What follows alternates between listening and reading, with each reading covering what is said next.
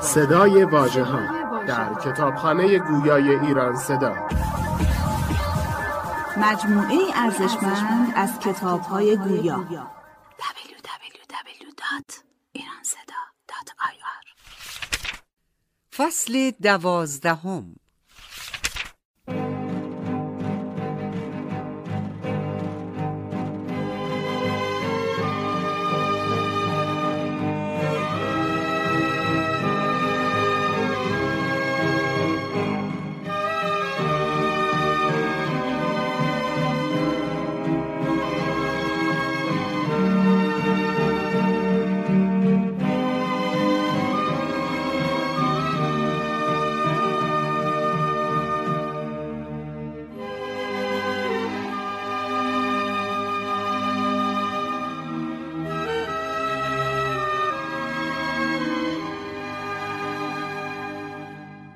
و این از یک نامه اوست درود بر وی به ابو موسا اشعری کارگزارش در کوفه هنگامی که شنید ابو موسا مردمی را که امام برای جنگ جمل فراخوانده بود از پیوستن به وی باز می‌دارد. یادآوری کنم که عبدالله ابن قیس ابن سلیم مشهور به ابو موسا اشعری از اصحاب رسول خدا صلی الله علیه و آله و سلم بود. پس از قتل عثمان با امیرالمؤمنین بیعت کرد اما بعد از اطاعت آن حضرت در فرستادن مردم کوفه به بصره سر تافت و حضرت او را از حکومت کوفه عزل کرد. از این رو ابو موسی هماره از امیرالمؤمنین خشمگین بود و کارهایی ضد امام انجام می‌داد و از جمله در جریان حکمین بزرگترین خیانت را به امام و اسلام انجام داد. آخرین خیانت ابو موسی بیعت او با معاویه پس از شهادت امام علی علیه السلام است. و این نامه همانطور که گفتیم هنگامی نوشته شده است که امام علی علیه السلام شنیده بود ابو موسا مردمی را که امام برای جنگ جمل فراخوانده بود از پیوستن به وی باز می‌دارد. از بنده خداوند علی امیر مؤمنان به عبدالله ابن ویس اما بعد گفتاری از تو به من رسیده است که هم به سود تو و هم به زیان توست باری چون فرستاده من نزد تو آمد دامن از کارگزاری کوفه فراچین و دامن همت به کمر زن و برای پیوستن به من از لانه خود بیرون بیا و همراهانت را هم فرا بخوان و اگر به برحق بودن راه من یقین داری شتابان راه بیفت و اگر سستی کنی از حکومت دوری گزین. و به خداوند سوگند که هر جا باشی تو را خواهند آورد و رعایت نمی کنند تا آنکه نرم و سخت و شل و سفت تو را بیامیزند و شتابان از جایگاهی که بر آن نشسته ای برخیزانندت و تا از پیش رویت همانقدر به حراسی که از پس پشت خود می و این جنگ جمل به آن آسانی هم که امید داری نیست بلکه پیش آمد ناگوار بزرگی است. باید بر آن سوار گشت و آن را رام گردانید و ناهمواری هایش را هموار کرد. پس خرد خود را مهار کن و کار خود را در اختیار بگیر و بهره و برخورداری خیش را به دست آور. و اگر نمی‌خواهی ما را یاری رسانی به تنگنایی دو که راه رهایی در آن نیست. سزاوار آن است که دیگران به جای تو این جنگ را به انجام رسانند و تو در خواب باشی چنان که نگویند فلانی کجاست. سوگند به خداوند این جنگ بر حق است و همراه با حقدار انجام می‌گیرد. و من باکی ندارم که بر کشتگان از حق چه کردند. و سلام.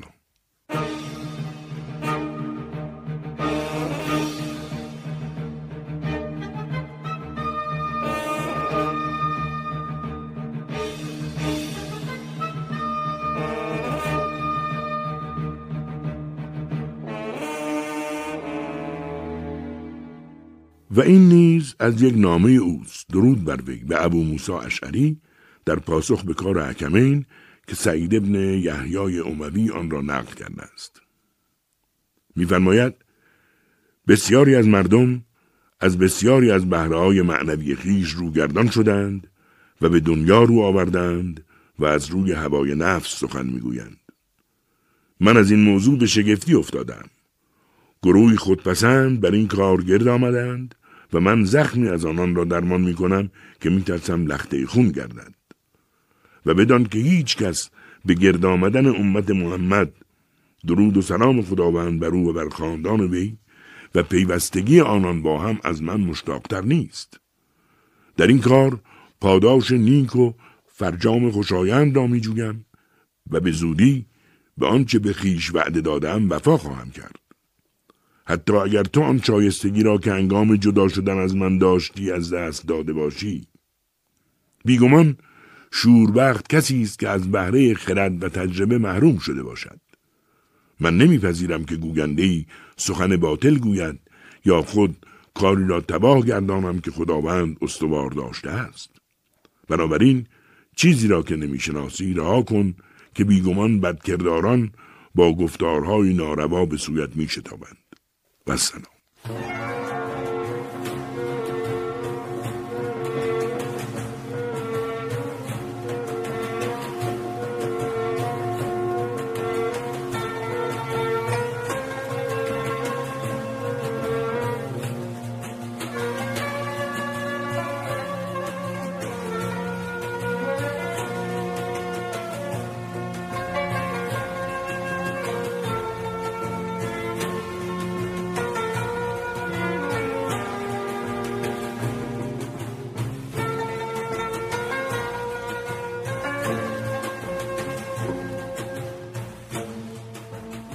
و این از یک نامه اوست درود بر وی به سهل ابن حنیف انصاری که کارگزار امام در مدینه بود درباره برخی از مردم آن شهر که به معاویه پیوسته بودند. یادآوری کنم که ابو سعد سهل ابن حنیف اوسی انصاری از صحابه عالی قدر پیامبر صلی الله علیه و آله و سلم و از شیعیان مخلص امام و مردی بسیار خوشچهره بود. در جنگ بدر و احد حضور داشت و در احد با تیراندازی ماهرانش همراه با علی علیه السلام از جان پیامبر دفاع کرد. پس از رحلت پیامبر صلی الله علیه و آله و سلم تا پای جان از ولایت امیرالمؤمنین علیه السلام دفاع کرد. امام در جمل او را در مدینه به جای خیش گذارد و به بسره رفت. در صفین با فرماندهی نیروهای سوار نظام بسره در رکاب امام بود. پس از صفین امام او را به حکومت فارس فرستاد. اما او چون نتوانست آن دیار را سامان بخشد مردم او را از فارس بیرون کردند و او به کوفه نزد امام بازگشت و در سال 38 هجری در کوفه درگذشت. امام سخت محزون شد و خود او را کفن کرد و بر او نماز خواند.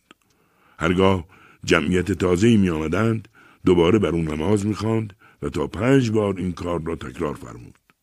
باری امام علی در نامه یاد شده به او نوشته است اما بعد به من خبر رسید که مردانی از کسانی که نزد تو اند یکی پس از دیگری پنهانی به معاویه می پیوندند. دریغ مخور از اینکه شماری از آنان را از دست می دهی و یاوری آنان از کفت می رود. در اثبات گمراهی آنان و خلاصی تو از شر آنها همین بس که آنان از هدایت و از حق گریختند و به سوی کوردلی و نادانی شتافتند. آنان دنیا خواهانی بودند که به آن رو کردند و به سوی آن با شتاب روی آوردند. آنان دادگری را شناختند و به چشم دیدند و آن را شنیدند و در گوش گرفتند و دانستند که مردم نزد ما در حق برابرند. از این رو برای بهرهبری ناحق گریختند. خداوند آنان را از رحمت خود دور گرداناد. سوگند به خداوند که آنان از ستمی نگریختند و به عد و دادی هم نپیوستند. ما امیدواریم که خداوند ناهمواری های کار این خلافت را بر ما هموار و سختی های آن را آسان گرداند. انشاءالله. و سلام.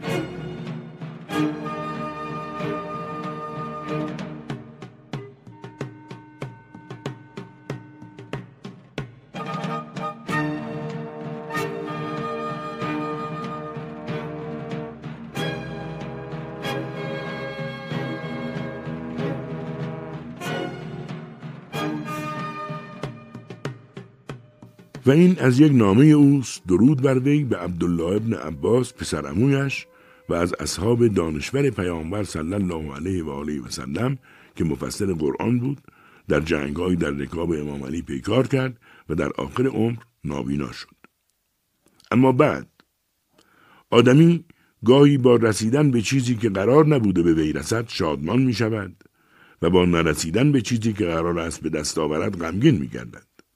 بنابراین مگذار در درون بپنداری برترین چیزی که از دنیای خود بدان می‌رسی رسیدن به لذتی یا خنک کردن دل با کینه کشی باشد بلکه بکوش که از میان بردن باطلی باشد یا زنده کردن حقی نیز باید شادمانیت برای توشهی باشد که پیش از خود به جهان دیگر فرستاده ای و اندوه و دریغت برای چیزهایی باشد که پس از خود به جای می نهی.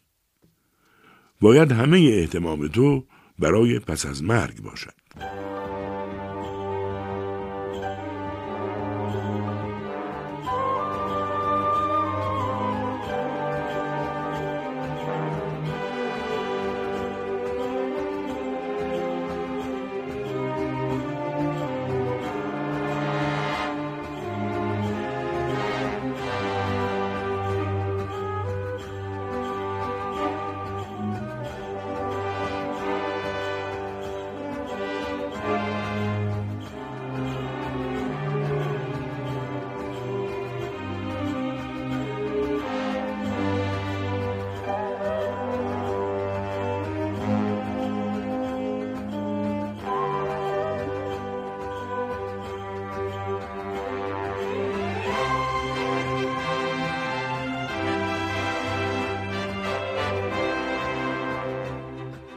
و این نیز از یک نامه اوست درود بر وی به سلمان فارسی پیش از دوره خلافت. اما بعد این جهان همانند مار است که پوستش نرم اما زهرش گوشانده است. بنابراین هرچه در آن نظر تو را جلب کند از آن رخ بتاب زیرا اندکی از آن با تو خواهد ماند. غم دنیا را هم بابنه چون به جدایی خیش از دنیا و دگرگونی احوال جان یقین داری. هرگاه با دنیا دمسازتری همانگاه از آن برحضرتر باش. زیرا دمساز با دنیا همین که در آن به سروری دل بست همانگاه او را به سوی محضوری میراند یا همین که با کسی اونس گرفت او را به تنهایی میافکند و سلام یادآوری کنم که ابو عبدالله سلمان فارسی از پدری ایرانی و مادری احتمالا از رام هرمز خوزستان و اردو زرتشتی در جی اسفان به دنیا آمد. از نوجوانی با دیدن مسیحیان به جستجوی حقیقت از خانه گریخت. اما در میانه ای را او را به عنوان برده به یک یهودی فروختند. یکی از آنها وی را به مدینه آورد. سلمان خود را به پیامبر رساند و مسلمان شد. ابن عبدالحدید می نویسد سلمان با بیش از ده ارباب دست به دست شد تا به خدمت پیامبر رسید. سلمان از شیعیان خاص امام علی علیه السلام بود.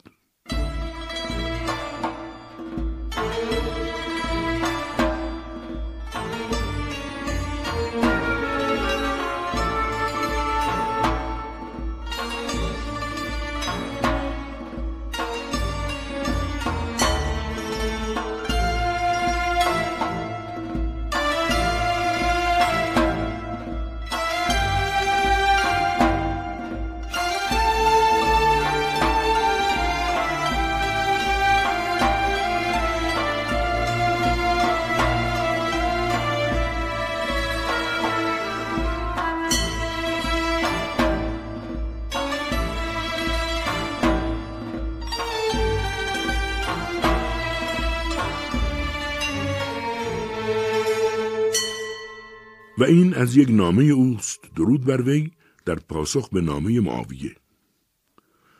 اما بعد بنابر آنچه در نامه یاد کردی ما و شما پیش از اسلام دوستی داشتیم و با هم بودیم. اما همان دیروز هم چیزی که ما را از هم جدا کرد این بود که ما ایمان آوردیم و شما کفر ورزیدید. امروز هم ما استقامت ورزیده ایم و شما به فتنه افتاده اید کسی از شما اسلام نیاورد مگر ناچار و پس از آن که همه بزرگان اسلام حزب رسول خدا شده بود. و یادآور شدی که من تله و زبیر را کشتم و آیشه را آواره کردم و میان دو شهر کوفه و بسره سکنا گزیدم. این کارها ربطی به تو ندارد. بنابراین بر عهده تو هم نیست و از تو پوزشی نباید خواست. یاد کرده ای که در میان سپاهی مرکب از مهاجرین و انصار برای پیکار به دیدار من خواهی شتافت. مهاجرت همان روز که برادرت در مکه اسیر شد به پایان رسید. و اگر در پیکار با من شتاب داری پس آسوده باش و شتاب مکن. زیرا اگر من به دیدار تو بیایم سزاوار همین بوده است که خداوند مرا برانگیخته باشد تا از تو انتقام بگیرم. و اگر تو به دیدار من بیایی همان گونه است که شاعری از قبیله بنی اسد گفته است. آنان به بادهای تابستانی رو میآورند که میان زمینهای پست و صخرهها سنگریزه به چهره آنان می‌زند. ای معاویه هنوز آن شمشیری که در یک پیکار آن را بر جد و دایی و برادرت فرود آوردم نزد من است. سوگند به خداوند آنچه من از تو می‌دانم این است که دلی فرو بسته و خردی ناتوان داری. تو دنبال چیزی هستی که گم شده تو نیست. تو رمه دیگران را میچرانی و چیزی را میجویی و میکاوی که اهل آن و در کانون آن نیستی. بهتر آن است که درباره تو بگویند از نردبانی بالا رفته ای که تو را از چیزی آگاه می کند که به زیان توست نه به سود تو. و این شیوه که اکنون در پیش داری به شیوه فریب دادن کودک در آغاز آنگاه است که می‌خواهند او را از شیر بگیرند. و سلام بر کسی که شایسته آمد